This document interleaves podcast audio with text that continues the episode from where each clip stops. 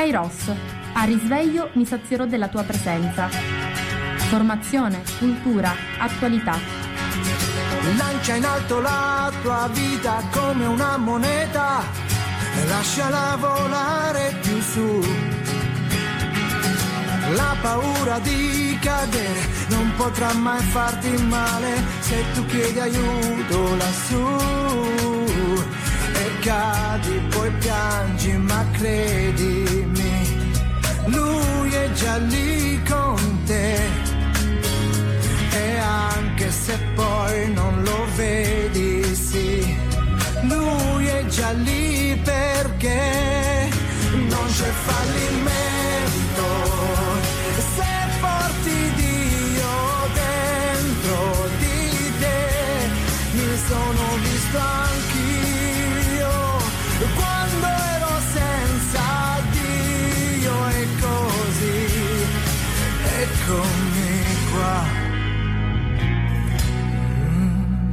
Buongiorno a tutti da Antonella dai microfoni di Radio Gemini. Oggi venerdì 4 marzo. Stamattina inizio la mia trasmissione con un brano, il brano di Lucio Dalla 4343.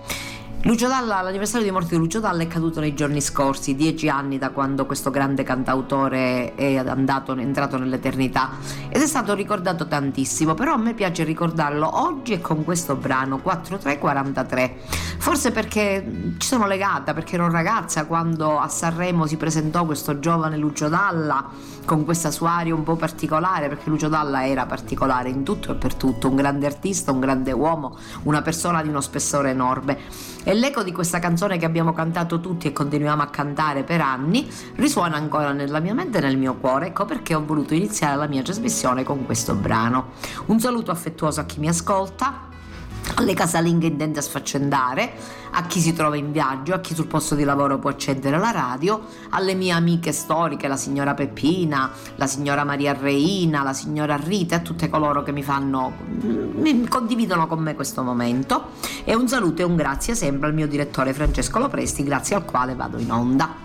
Stamattina c'è tanta carne al fuoco, se così si può dire, in questo strano marzo che ci ha regalato neve. Beh, dite voi, la neve, sì, perché marzo è imprevedibile, è pazzerello, guarda il sole e prende l'ombrello, anche se a nevi di marzo dura quando lui è prognazzo, cioè pochissimo. Però abbiamo avuto la bella nevicata del martedì grasso e il freddo che non ci dà tregua, perché essendo le Madonie e tutti i mondi circonvicini pieni di neve, è chiaro che l'aria fredda arriva e quindi noi dobbiamo ancora subire la temperatura tipicamente invernale, ma d'altronde fino al 21 marzo siamo in inverno e quindi marzo è autorizzato a fare questo.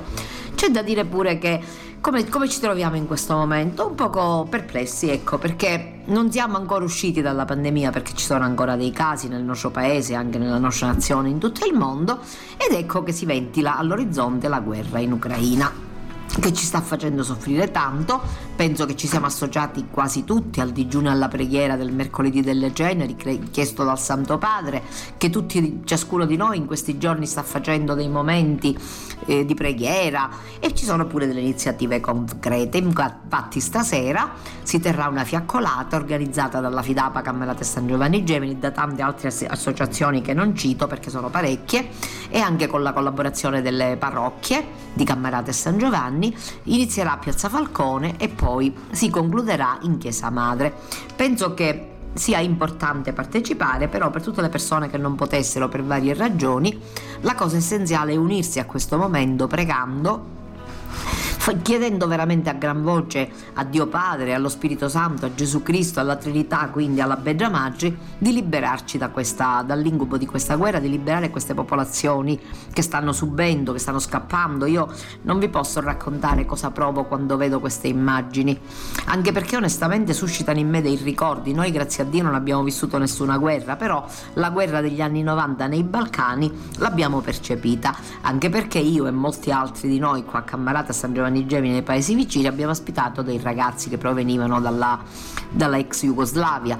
E il mio piccolo Lario che oggi è un uomo, un professionista che vive in Australia e col quale ancora sono in ottime relazioni nonostante non ci vediamo più da tantissimi anni, il mio piccolo Lario me lo ricordo ancora quando è arrivato ai Cappuccini con la sua facciuzza piccola, piena di paura, e con il suo camiciotto celeste cui, che io conservo ancora, in cui c'era scritto il progetto al quale facevano capo queste iniziative.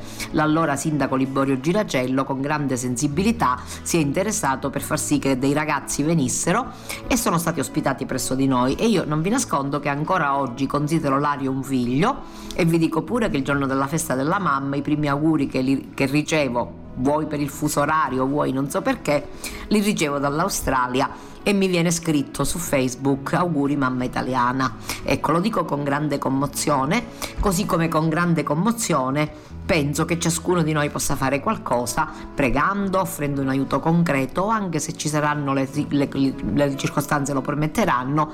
E per chi può, perché io purtroppo non ho più l'età che avevo quando ho ospitato Lario e quindi non penso che potrei accollarmi un bambino mh, mm, ucraino, mi farebbe veramente piacere, però non lo so se riuscirei a farlo, ma in ogni caso chiunque possa farlo faccia questa esperienza perché vi assicuro e ve lo garantisco al 100% quello che si riceve da queste esperienze è molto di più di quello che si dà. E chiudo questa parentesi invitandovi a partecipare a tutte le iniziative, ce ne sono altre, c'è infatti una raccolta fatta dalla Caritas diocesana, una raccolta di fondi e anche una raccolta di medicine, generi alimentari, prodotti di abbigliamento e tante altre cose, troverete i dettagli sui social, portate avanti dal comune di Cammarate di San Giovanni Gemini insieme a Solideali e insieme a tante altre persone. E vi dico pure che questo materiale viene raccolto presso la sede di Solideali che si si trova in via Panepinto a Cammarata e presso il negozio di Bianca Milazzo che si trova qua vicino a casa mia che vende dolci in corso eh, Umberto e poi presso i supermercati Ciminnisi, Pina Ciminnisi e Nino Maida e credo che ci sia qualche altra struttura anche in altri paesi, la parrucchiera Maria Pina Rossotto e non mi ricordo di altri, però nessuno me ne abbia, io al momento non ho nulla davanti, però ricordo questi centri, potete portare i vostri tutto ciò che avete da donare dalle 9 alle 12 di mattina e dalle 13 alle 20 nel pomeriggio, quindi chi può e chi vuole può veramente aderire a tutto questo. E detto questo vi dico pure che è iniziata la Santa Quaresima col mercoledì delle Generi, abbiamo partecipato al rito di imposizione delle Generi, io ho ascoltato la mattina la catechesi del Papa che è stata meravigliosa e della quale vi parlerò perché la catechesi del Papa è sempre di qualcosa di molto importante. La catechesi del Papa per me, così come l'Angelus domenicale, è diventato un appuntamento imprescindibile. Ecco, io non riesco eh, a vivere la mia settimana se non mi inserisco in questi due momenti così importanti.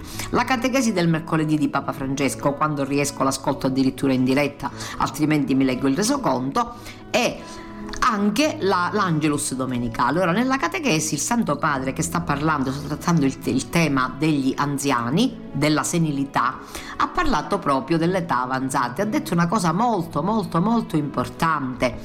Ha detto che la cosa, eh, bisogna guardare alla vecchiaia come una risorsa, scoprire nei ritmi lenti degli anziani la bellezza della vita, nelle diverse stagioni dell'esistenza, perdere tempo. Ecco, il Papa ha detto, noi andiamo sempre di corsa. E ogni passaggio di epoca nella storia umana ci ripropone questa sensazione, è come se dovessimo riprendere da capo e con calma le nostre domande sul senso della vita, quando lo scenario della condizione umana appare affollato da esperienze nuove e da interrogativi inediti. Il Papa ha iniziato così, ha fatto notare che l'accumulo della memoria culturale accresce la dimestichezza necessaria ad affrontare i passaggi inediti. I tempi della trasmissione si riducono, ma i tempi dell'assimilazione chiedono pazienza. Nel racconto biblico delle genealogie dei progenitori colpisce subito, si parla di Noè, di Isacco, di Adamo, dei, dei, dei progenitori. Parla, colpisce subito la longevità. Si parla di secoli, ha sentito Francesco, che si è chiesto quando incomincia qui la vecchiaia? E che cosa significa il fatto che questi antichi padri vivono così a lungo dopo aver generato i figli? Padri e figli vivono insieme per secoli. Questa cadenza secolare dei tempi, narrata con stile rituale, conferisce al rapporto fra longevità e genealogia un significato simbolico forte, molto forte. È come se la trasmissione della vita umana, così nuova nell'universo creato, chiedesse una lente e prolungata iniziazione. Tutto è nuovo. Agli inizi della storia di ogni creatura, che è spirito e vita, coscienza e libertà, sensibilità e responsabilità. La nuova vita, cioè la vita umana, immersa nella tensione fra la sua origine a immagine e somiglianza di Dio e la fragilità della sua condizione mortale rappresenta una novità tutta da scoprire e chiede un lungo tempo di iniziazione in cui è indispensabile il sostegno reciproco tra le generazioni per decifrare l'esperienza e confrontarsi con gli enigmi della vita. In questo lungo tempo lentamente viene coltivata anche la qualità spirituale dell'uomo. L'eccesso di velocità che ormai ossessiona tutti i passaggi della nostra vita rende ogni esperienza più superficiale e meno nutriente. Il Papa ne è convinto e ha fatto notare che i giovani sono vittime inconsapevoli di questa scissione tra il tempo dell'orologio che vuole essere bruciato e i tempi della vita che richiedono una giusta lievitazione. Una vita lunga permette di sperimentare questi tempi lunghi e i danni della fretta, ha osservato Francesco. La vecchiaia certamente impone ritmi più lenti, ma non, solo, non sono solo tempi di inerzia. La misura di questi ritmi apre infatti per tutti spazi di senso della vita sconosciuti all'ossessione della velocità. Perdere il contatto con i ritmi lenti della vecchiaia chiude questi spazi per tutti. È in questo orizzonte che ho voluto istituire la festa dei nonni, nell'ultima domenica di luglio, ha sottolineato il Papa, secondo il quale l'alleanza tra le generazioni, i giovani e adulti, allegarsi a, eh, secondo il quale l'alleanza tra due generazioni estreme della vita, i bambini e gli anziani, aiuta anche le altre generazioni, cioè i giovani e gli adulti, a legarsi a vicenda per rendere l'esistenza di tutti più ricca in umanità. Ci vuole dialogo tra le generazioni, aggiunta a braccio. Se non c'è dialogo tra giovani e anziani, ogni generazione rimane isolata e non può trasmettere il messaggio. Un giovane che non è legato alle sue radici, che sono i nonni, non riceve la forza, come l'albero, dalle radici e cresce male, cresce ammalato, senza riferimenti. Per questo occorre cercare come esigenza umana il dialogo tra le generazioni e in primo luogo tra nonni e nipoti che sono i due estremi. La città moderna è tendenzialmente ostile agli anziani e non per caso lo è anche ai bambini, ha sottolineato Francesco. Questa società che ha questo spirito dello scarto scarta tanti bambini non voluti e scarta i vecchi. Li scarta perché non servono e li porta alla casa degli anziani ai ricoveri.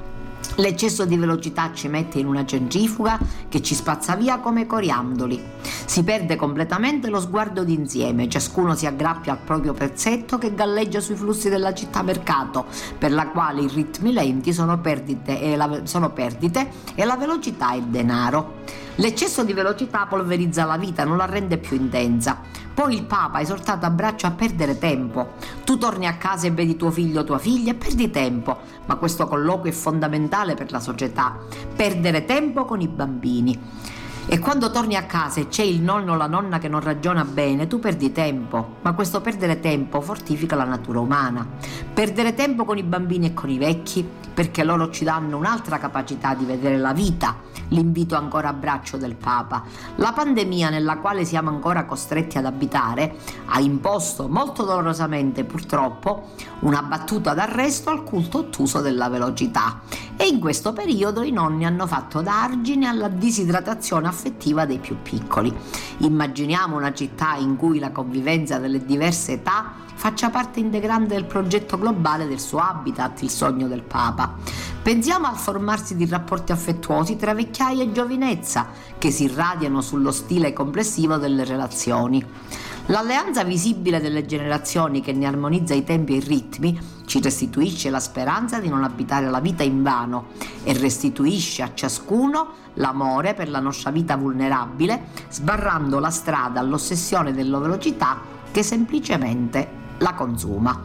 Con queste parole il Papa ha chiuso la catechesi e ha detto la parola chiave è tu sai perdere tempo, sei sempre affrettato dalla velocità, sai perdere tempo con i vecchi, giocando con i tuoi figli, con i bambini. I ritmi della vecchiaia sono una risorsa indispensabile per cogliere il senso della vita segnata dal tempo.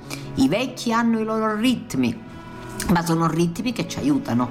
Grazie a questa meditazione si fa più credibile la destinazione della vita all'incontro con Dio, un disegno che è nascosto dalla creazione dell'essere umano. Oggi si verifica una maggiore longevità e questo ci offre l'opportunità di accrescere l'alleanza tra tutti i tempi della vita. Il senso della vita non è soltanto nell'età adulta da 25 a 60 anni, il senso della vita è sempre. La prepotenza del tempo dell'orologio deve essere convertita alla bellezza dei ritmi della vita. Dio ci aiuti a trovare la musica adatta per questa armonizzazione delle diverse età, i piccoli, i vecchi, gli adulti, tutti insieme una bella sinfonia di dialogo.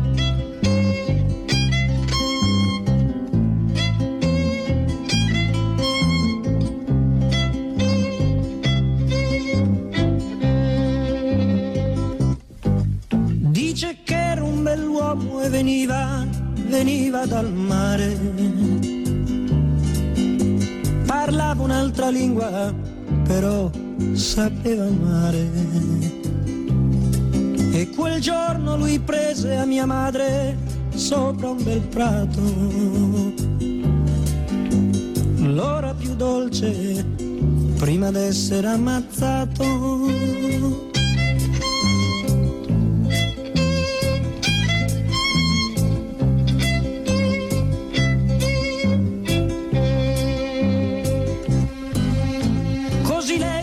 Restò sola nella stanza, la stanza sul porto, con l'unico vestito ogni giorno più corto. E benché non sapesse il nome e neppure il paese, ma aspettò come un dono d'amore fino dal primo mese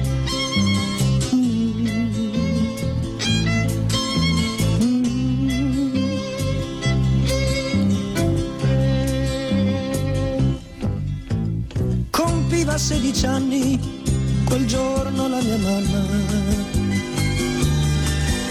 Le strofe di taverna le cantò a Nina Nanna. E stringendomi al petto che sapeva, sapeva di mare, giocava a far la donna con il bimbo da fasciare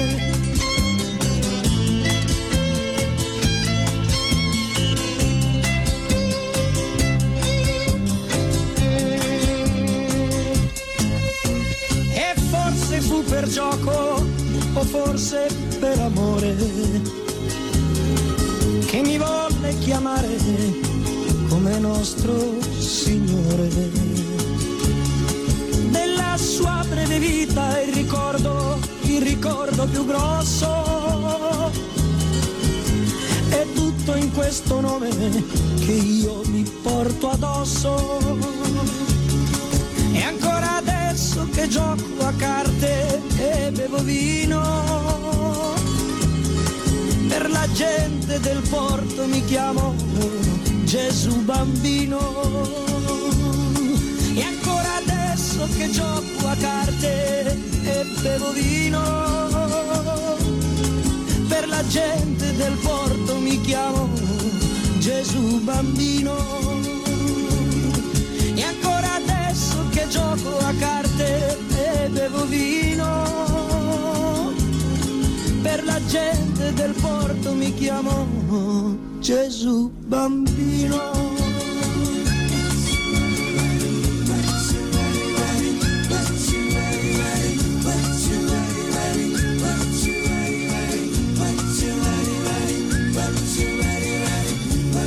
E vado avanti leggendovi un bellissimo comunicato stampa che mi interessa molto da vicino.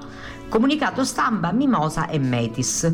Giorno 7 marzo presso il teatro Giuseppe Lena di Cammarata si svolgerà un importantissimo incontro tra associazioni di categoria, istituzioni, scuole e liberi cittadini. Mimosa e Metis, trasformazione digitale e innovazione imprenditoriale. L'evento è indetto dalla Fidapa, sezione di Cammarate San Giovanni Gemini, presieduta da Patrizia Russotto, e tratta temi importantissimi, l'imprenditoria femminile, la digitalizzazione delle imprese artigianali e l'artigianalità industria 4.0. L'originalità del tema preannunzia una giornata, forza, una giornata di forte sensibilizzazione. Mimosa il fiore della donna per eccellenza e Metis, la dea greca, simbolo dell'intelligenza concreta, per celebrare un 8 marzo diverso, all'insegna dell'emancipazione femminile e del coraggio verso il cambiamento 4.0. Questo 7 marzo guarda al futuro, soprattutto per le donne, supportato da importantissime associazioni che operano sul territorio la Camera di Commercio e Confartigianato di Agrigento, che presenterà un percorso formativo di quattro incontri al quale potranno partecipare tutto coloro che lo volessero come supporto ovviamente donne per chi vuole fare eh, i primi passi verso l'era della digitalizzazione. Donna Impresa Agrigento che ha l'obiettivo di rafforzare la partecipazione femminile nell'imprenditoria incentivando la creazione di micro e piccole imprese e sostenendo, eh, sostenendo anche mh, mm, la competitività con l'accesso al credito credito. L'evento è inoltre patrocinato dai nostri due comuni di Cammarata e San Giovanni Gemini.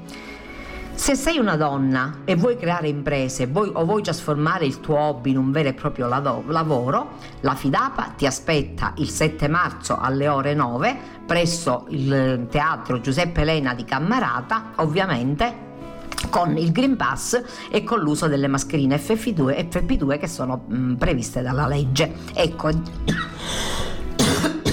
perdonatevi.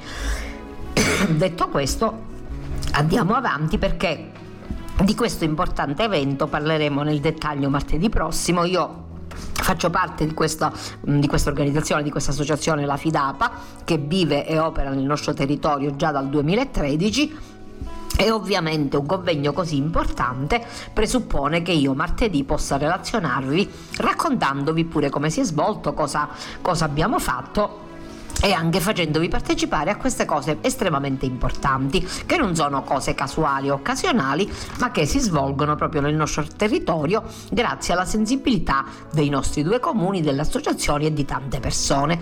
E detto questo vi leggo da avvenire un articolo a firma Antonella Mariani Mera Mira, la intoccabile che scrive per le donne. La prima sfida è ciò che è giornalista in un posto in cui, giornal- in cui il giornalismo non è considerato un lavoro per donne. La seconda scri- sfida è ciò che scrive. Mira Devi è una Dalit, cioè un intoccabile nel sistema delle caste che, sebbene vietato, ancora appesta l'India. E dunque da una come lei non ci si aspetta che scorazzi in bicicletta, a piedi o in pullman nei villaggi più remoti, armata di penna, block notes e cellulare, e intervisti donne violate vedove rimaste senza protezione, contadine che la mancanza di irrigazione nei campi costringe alla fame, funzionari governativi che con la loro apatia vanificano i programmi antitubercolosi nelle campagne. Mira è la capocronista del Kabar Laha Ria, un network informativo gestito solo da donne con una storia incredibile. In principio c'era stato un concorso governativo di alfabetizzazione, un corso governativo di alfabetizzazione femminile che Mira aveva supervisionato quando nel 1994 a 24 anni con un marito disoccupato e quattro figli c'era da trovarsi un lavoro in fretta. Le ragazze imparavano a scrivere, ma non avevano niente da leggere, racconta Mira. Così ho cominciato a scrivere articoli che potessero interessarle e poi fotocopiavo per tutte quattro pagine al mese. Nel 1999 l'iniziativa chiuse per mancanza di fondi, ma Mira continuò a fare la giornalista. Nel 2002 nacque Kabar Lahariva, in hindi, cioè la lingua, ondata di notizie con sette reporter per caso, tutte donne Dalit. Le donne Dalit intoccabili sono la casta più alta che si trova in India. E mille copie ciclostilate, scritte in lingua hindi e bundeli e diffuse dalla città di Karvi in alcuni villaggi rurali dell'Uttar Pradesh, nel nord agricolo dell'India. Vent'anni dopo, il network sostenuto dalla ONG Nirantar Trust e supportato anche dall'ONU ha il suo posto nel mondo. Dalle edizioni stampate in diversi dialetti locali con diffusione in centinaia di villaggi, si è passata a un'organizzazione digitale Digital First, che consente a Kabar Laharuya di raggiungere 10 milioni di persone ogni mese con il sito, i canali video al new e i social. Ci lavorano 40 giornaliste rurali e decine di corrispondenti, antenne per capire cosa succede nei villaggi più remoti dove gli altri giornali non arrivano. Sono donne per le donne. Mira ha addestrato le sue croniste, tutte intoccabili, a farsi raccontare notizie iperlocali, cose piccole ma importanti per la vita quotidiana una canalizzazione per l'irrigazione che non funziona, una storia di violenza ignorata dalle forze di polizia. I servizi su YouTube viaggiano lontano, in diversi casi le autorità hanno risolto il problema denunciato. La storia di Kaber Lahariva ora è diventato un documentario, Writing White Fire, candidato all'Oscar per la sua categoria. Mira e c'ha le protagoniste. La si vede seduta sul pavimento di terra battuta di una capanna filmare con il cellulare una donna che racconta lo stupro subito da quattro uomini appartenenti a una casta superiore alla sua e che non ha avuto attenzione da parte della polizia. Ho ricevuto minacce di morte, insulti e intimidazioni, racconta Mira, essendo donna e Dalit i potenti di legge nel mio lavoro.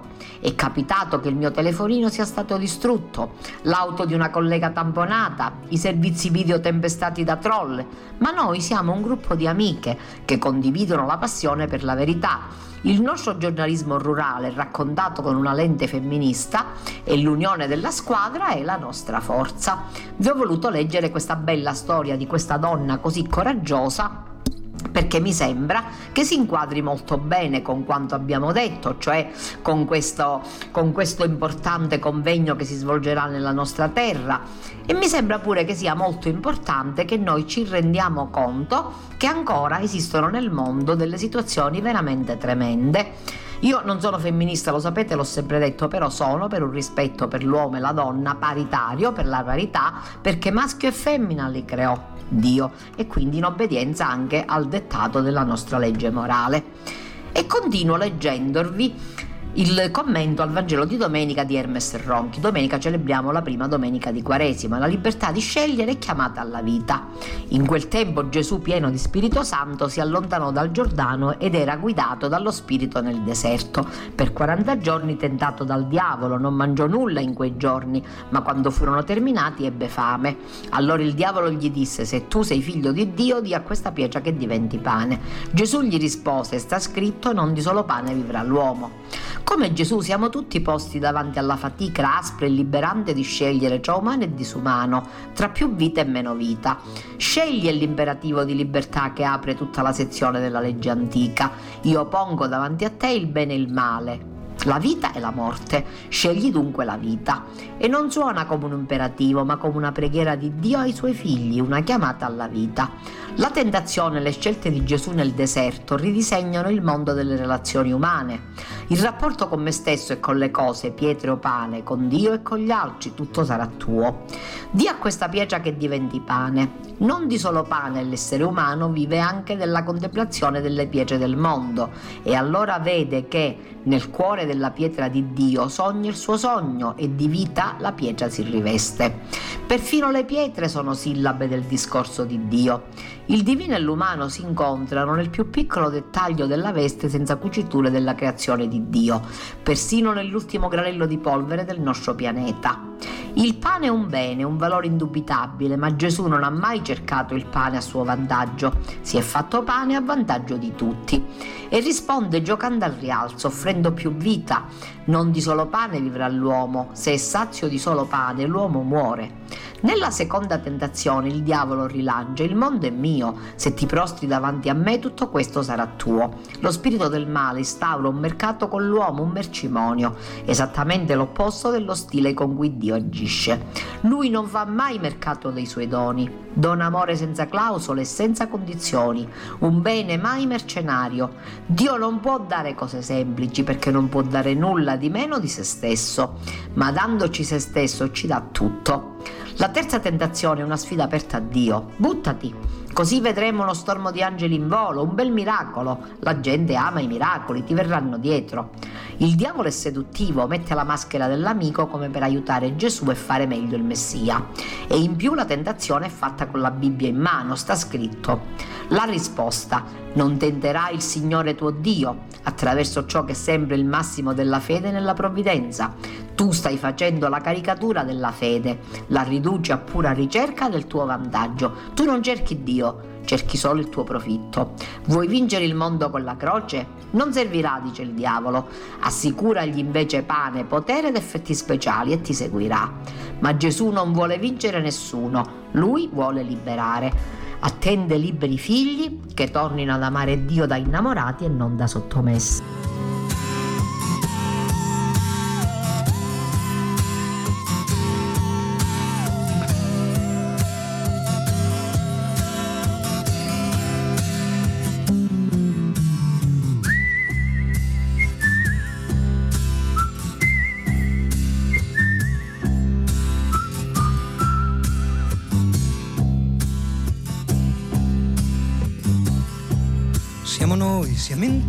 Tanti, ci nascondiamo di notte per paura degli automobilisti, degli notipisti. Siamo i gatti neri, siamo pessimisti, siamo i cattivi pensieri. E non abbiamo da mangiare. Come profondo il mare, come profondo il mare.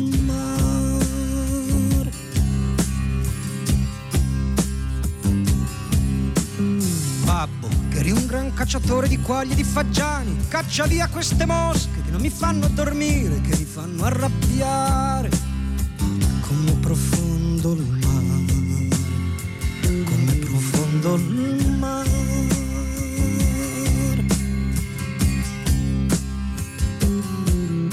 È inutile, non c'è più lavoro, non c'è più decoro. Dio chi per lui sta cercando di dividerci, di farci del male, di farci annegare come profondo il mare, come profondo il mare.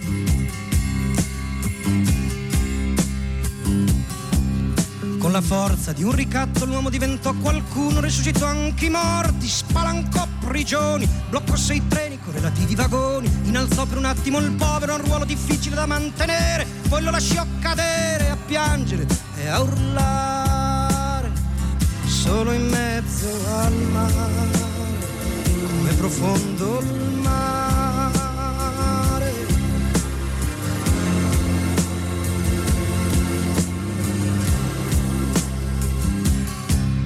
Poi da solo l'urlo diventò un tamburo e il povero come un lampo nel cielo sicuro cominciò una guerra per conquistare quello scherzo di terra che il suo grande cuore doveva coltivare come profondo mare, come profondo il mare.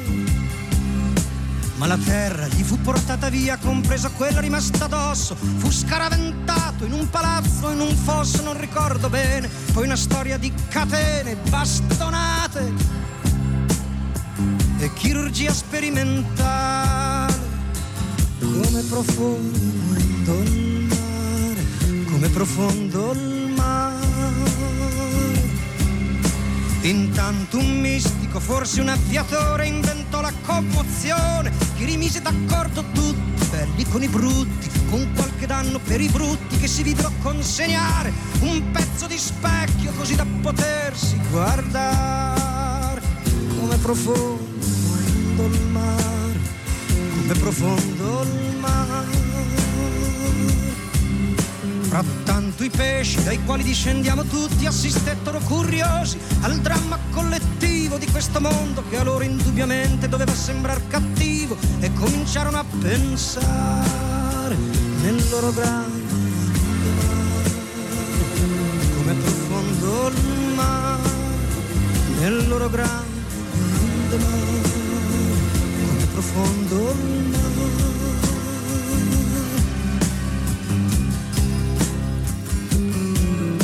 Chiaro che il pensiero dà fastidio, anche se chi pensa è muto come un pesce, anzi un pesce è come pesce difficile da bloccare, perché lo protegge il mare, come profondo il mare. Certo, chi comanda, non è disposta a fare distinzioni poetiche. Il pensiero è come l'oceano, non lo puoi bloccare, non lo puoi recintare. Stanno bruciando il mare, così stanno uccidendo il mare, così stanno umiliando il mare, così stanno piegando il mare.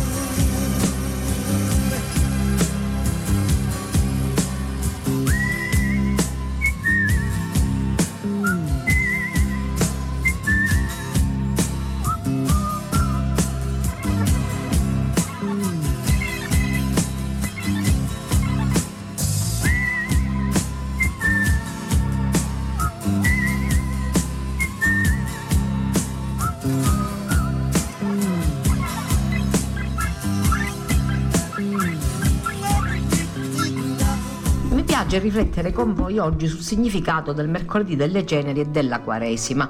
Quaresima vedremo adesso che cos'è, la definiremo perché Quaresima sono i 40 giorni che ci proiettano alla Pasqua, alla gioia della Pasqua.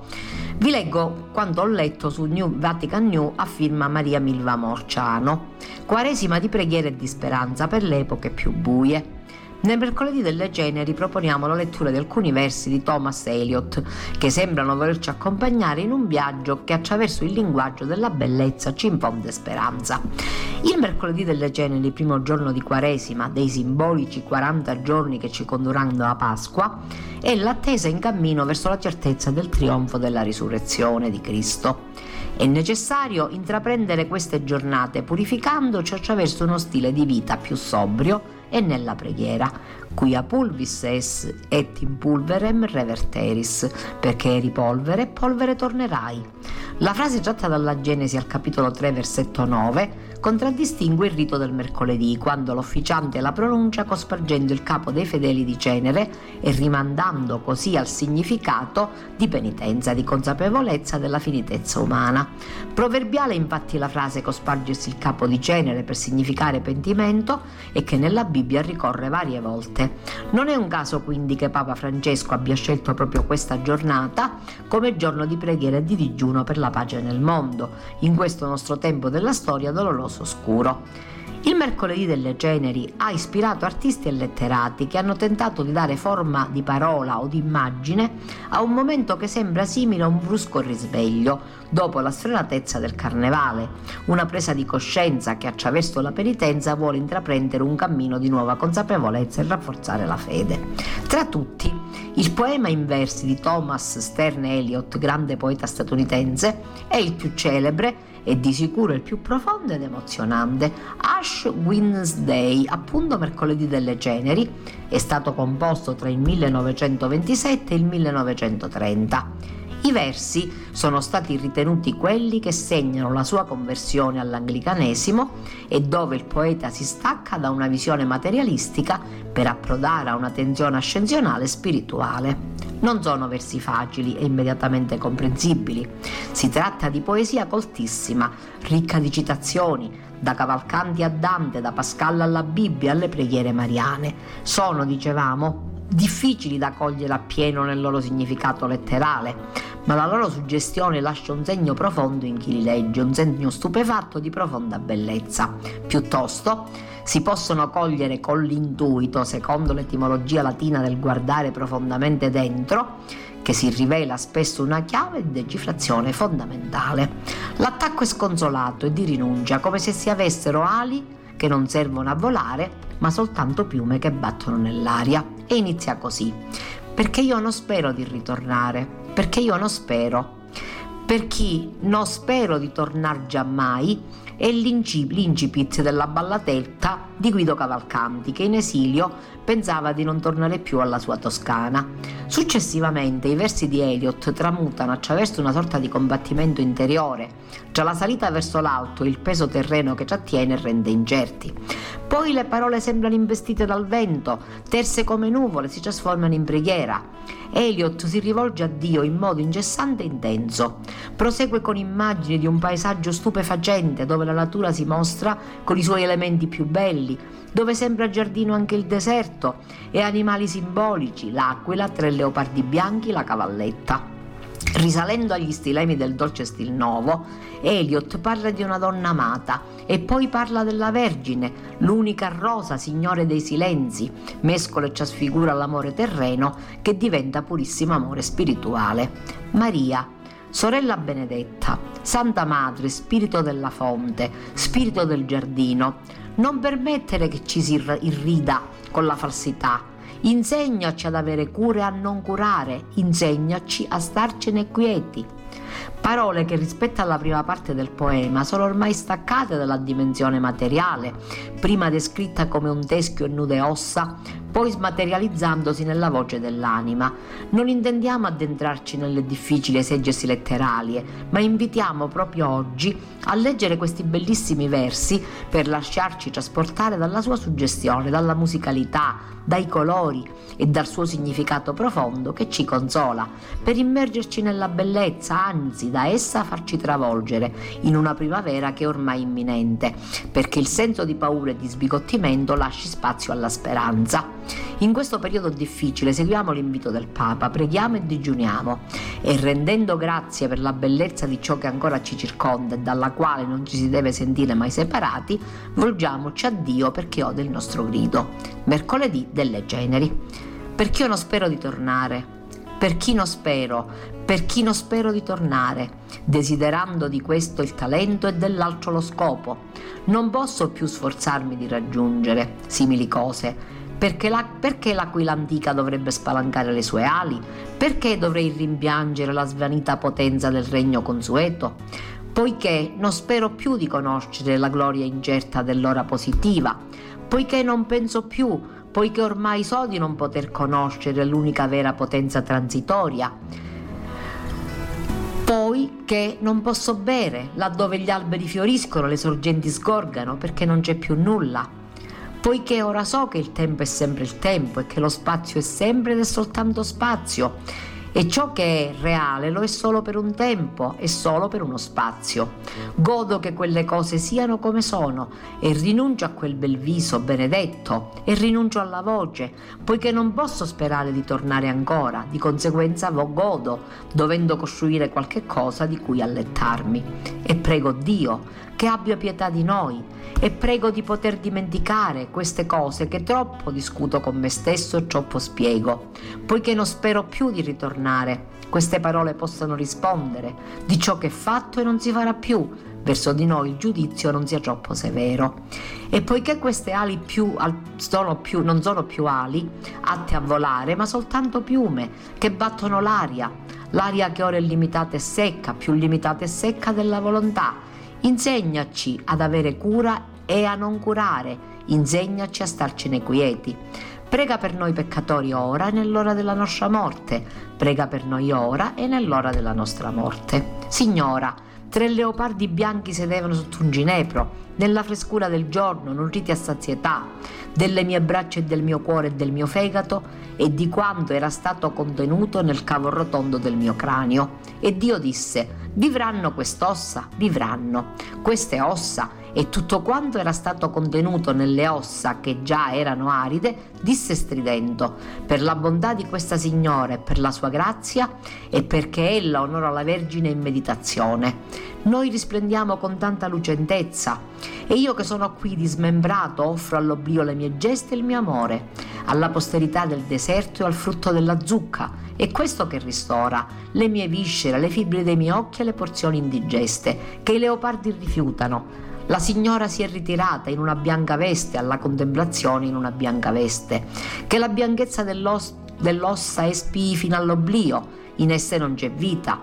E come io sono dimenticata e vorrei essere dimenticato, così vorrei dimenticare, consacrato in tal modo, ben saldo nel proposito. E Dio disse, Profetizza al vento, al vento solo, perché il vento solo darà ascolto. E le ossa cantarono stridendo, col ritornello della cavalletta, dicendo Signora dei silenzi, quiete affranta, consunta e più integra, rosa della memoria, rosa della dimenticanza, esausta e feconda, stanca che doni il riposo, la rosa unica, ora il giardino dove ogni amore finisce, terminato il tormento, dell'amore insoddisfatto il più grande tormento, dell'amore soddisfatto fine all'infinito. Viaggio verso il nulla, conclusione di tutto ciò che non può essere concluso, linguaggio senza parola e parola di nessun linguaggio. Grazie alla madre per il giardino dove tutto l'amore finisce. Sotto un ginepro le ossa cantarono disperse e rilucenti. Noi siamo liete d'essere disperse, poco bene facemmo l'una all'altra. Nella frescura del giorno sotto un albero, con la benedizione della sabbia, dimenticando noi stesse e l'un l'altra unite, nella serenità del deserto. Questa è la terra che voi spartirete e né la divisione né unione hanno importanza. Questa è la terra, ecco, abbiamo la nostra eredità. Là, dalla prima rampa della seconda scala, mi volsi e vidi in basso la stessa forma avvinta alla ringhiera, sotto la nebbia, nell'aria fetida, in lotta col demonio delle scale, dall'ingannevole volto della speranza e della disperazione. Alla seconda rampa della seconda scala li lasciai avvinghiati, volti in basso, non v'erano più volti e la scala era oscura, scheggiata e umida come la bocca guasta e bavosa di un vecchio o la gola dentata di un antico squalo. Là, sulla prima rampa della terza scala, una finestra inverriata con il ventre gonfio come quello di un vico e al di là del biancospino in fiore e della scena creste. Quella figura dalle spalle ampie, vestita in verde e azzurro, affascinava il maggio con un flauto antico. Sono dolci le chiome arruffate, le chiome brune arruffate sulla bocca, lillà e chiome brune, l'ansia, la musica del flauto, le pause, i passi della mente sulla terza scala. Svaniscono, svaniscono, al di là della speranza e al di là della disperazione. La forza sale sulla terza scala. Signore, non sono degno, Signore, non sono degno sogno, ma di una sola parola. Colei che camminò fra viola e viola, che camminò fra i diversi filari del variato verde, in piango e azzurro procedendo, colori di Maria, parlando di cose banali, in ignoranza e scienza del dolore eterno, che mosse in mezzo agli alci che già stavano andando, che allora fece forti le fontane e fresche le sorgenti, rese fredda la roccia inaridita e solida la sabbia, in blu di speronella, blu nel colore di Maria, sovegna vos. Ecco, gli anni che passano in mezzo portando lontano i violini e i flauti ravvivando, una che muove nel tempo fra il sonno e la veglia che indossa, Luce bianca ravvolta di cui si riveste, ravvolta, passarono gli anni, nuovi ravvivano, con una splendida nube di lacrime gli anni ravvivano, la mia rima antica con un verso nuovo, redimi il tempo, redimi la visione non letta, nel sogno più alto, mentre unicorni ingioiellati traggono il catafalco d'oro. La silenziosa sorella, svelata in bianco e azzurro, fra gli alberi di tasso dietro il dio del giardino, il, cufla, il cui flauto tace, piegò la testa e fece un cenno, ma non parlò parole. O popolo mio, che cosa ti ho fatto? Dove ritroveranno la parola? Dove risuonerà la parola? Non qui, che qui il silenzio non basta, non sul mare o sulle isole, né sopra la terraferma nel deserto o nei luoghi di pioggia. Sorella benedetta, Santa Madre, Spirito della fonte, Spirito del giardino, non permettere che ci si rida con la falsità. Insegnaci ad avere cure e a non, curare, insegnaci a starcene quieti, anche fra queste rocce, e nella sua, volontà della nostra pace, e anche fra queste rocce, sorella madre, e spirito del fiume, spirito del mare. Non sopportare che io sia separato e a te giunga il mio grido. Dove il mare luce tira forte il vento. Su una vecchia terrazza davanti al golfo di Sordi un uomo abbraccia una ragazza dopo che aveva pianto. Poi si schiarisce la voce e ricomincia il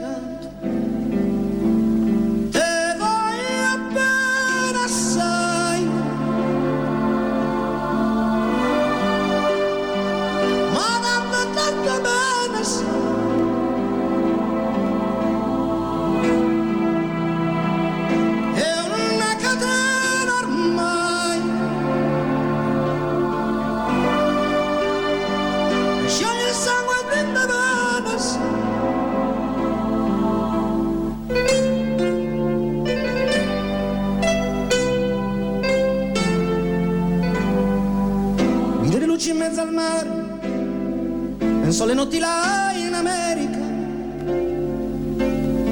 ma erano solo le lampade e la bianca scia di un'erica. Sentì il dolore nella musica, si alzò dal pianoforte, ma quando vide la luna uscire da una nuvola, mi sembrò più bella anche la morte. Guardò negli occhi la ragazza, quegli occhi verdi come il mare. Uscì una lacrima, lui credette di affogare.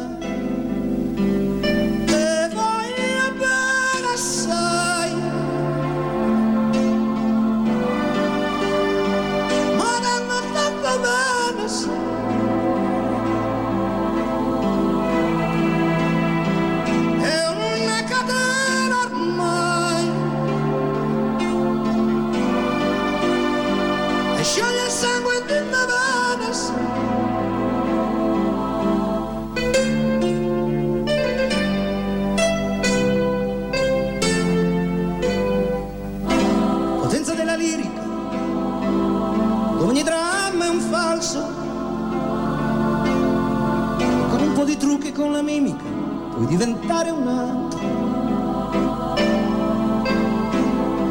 Ma due occhi che ti guardano Così vicini e veri Ti fanno scordare le parole Confondono i pensieri. Così diventa tutto piccolo Anche le notti là Ti vedi la tua vita Come la scia di un'elica Ma sì, è la vita che finisce Ma lui non ci pensò poi tanto. Anzi si sentiva già felice E ricominciò il suo canto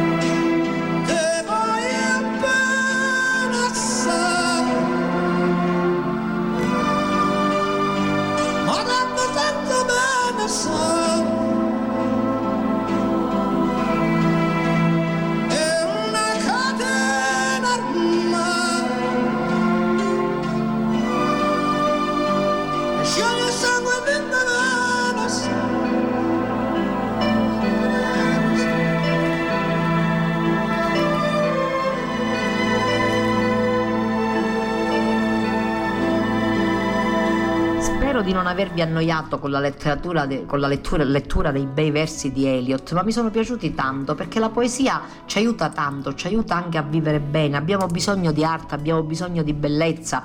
Questi ultimi tempi sono stati pesanti, la pandemia, adesso la guerra, le paure del quotidiano, le angosce, le tribolazioni che inevitabilmente ciascuno di noi ha. Allora questi versi suonano molto consolatori. Il Papa ha parlato della Vergine del Silenzio. Nel cammino neocatecumenale abbiamo un'icona bellissima in cui Chico dipinge la Madonna del Silenzio proprio in azzurro. È un'icona meravigliosa. Ci mostra questa donna che mette il dito al- alle labbra proprio per indicare il gesto del silenzio. Allora, il silenzio è molto importante, abbiamo bisogno di riscoprirlo, di farcene, di riappropriarci del silenzio, ecco, perché è nel silenzio che Dio parla. La Quaresima è un tempo in cui ancora più intensamente del solito Dio ci viene a cercare. Non dimentichiamo mai che noi siamo figli di un Dio che ha parlato, che ha chiamato Abramo, facendolo uscire, Abramo esci dalla tua terra, di un Dio che parla con, con tutti, parla, eh, ha parlato eh, attraverso i profeti, eh, ha parlato a Giacobbe, ha parlato a Isacco, ha parlato a Mosè dal rovete ardente,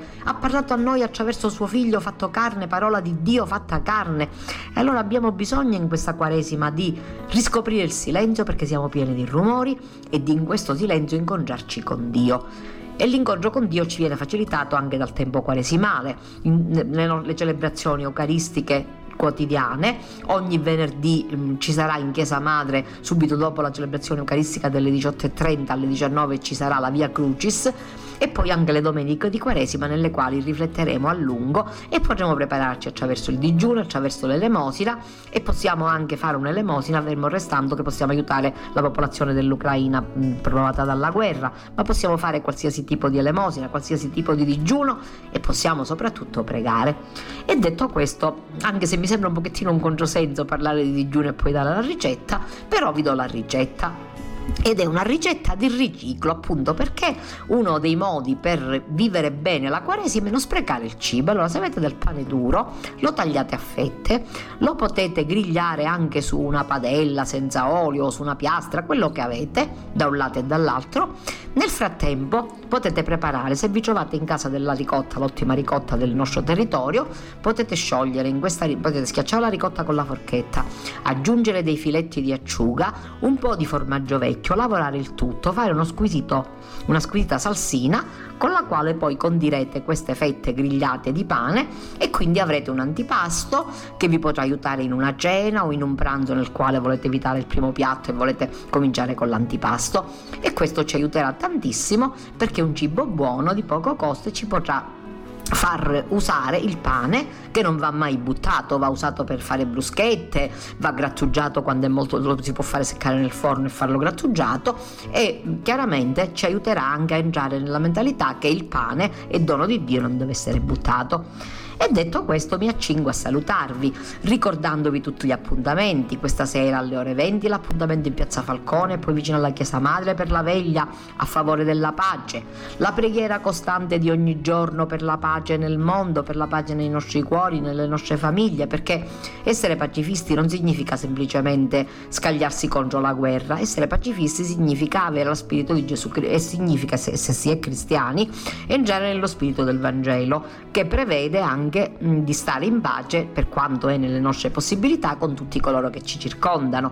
E nello stesso tempo vi invito anche a tanta preghiera, il rosario quotidiano, la, le celebrazioni eucaristiche, la Via Crucis tutti quei mezzi che la Chiesa ci offre per meditare, perché no anche la lettura di qualche vita di santi e perché no, care nonne e cari nonni, qualche conversazione come ci ricordava il Papa con i nostri nipotini, nella quale parliamo della Quaresima, della Pasqua, del tempo che sta avvenendo incontro a noi. Io credo che abbiamo un ruolo molto importante, se mai avessimo avuto dubbi al riguardo il Santo Padre ce lo ha chiarito perfettamente e ce lo sta chiarendo con queste catechesi sulla, sulla, sulla senilità, proprio sull'età anziana. Non dobbiamo piangerci addosso perché intanto la lunghezza della vita è un dono di Dio la vecchiaia è un dono di Dio. Io benedico tutte le mie rughe perché me le sono conquistate una a una e sostengo che l'età che avanza non è un problema, bensì un arricchimento perché si aumenta in valore, è un valore aggiunto l'età, ecco per dirla un, con un termine moderno. Quindi vi invito a vivere la vostra condizione di persone anziane, adulte o avanti negli anni, a seconda di come volete collocarvi, ringraziando il Signore e condividendo la vostra sapienza, le vostre esperienze, il vostro vissuto con i vostri nipoti e parlando anche con i figli, anche se i figli hanno sempre fretta e sfuggono. Detto questo vi ringrazio, vi do appuntamento a martedì sulle vi ricordo l'importante convegno della Fidapa lunedì al Teatro Giuseppe Elena di Cammarata, lunedì 7 marzo marzo alle 9. Ci risentiremo martedì per una puntata che sarà sicuramente, spero almeno, interessante per me e per voi. Vi auguro un buon fine settimana, grazie a tutti, un saluto affettuoso da Antonella dai microfoni di Radio Gemini. È disponibile su Google Play e su App Store di Apple, l'app ufficiale di Radio Gemini.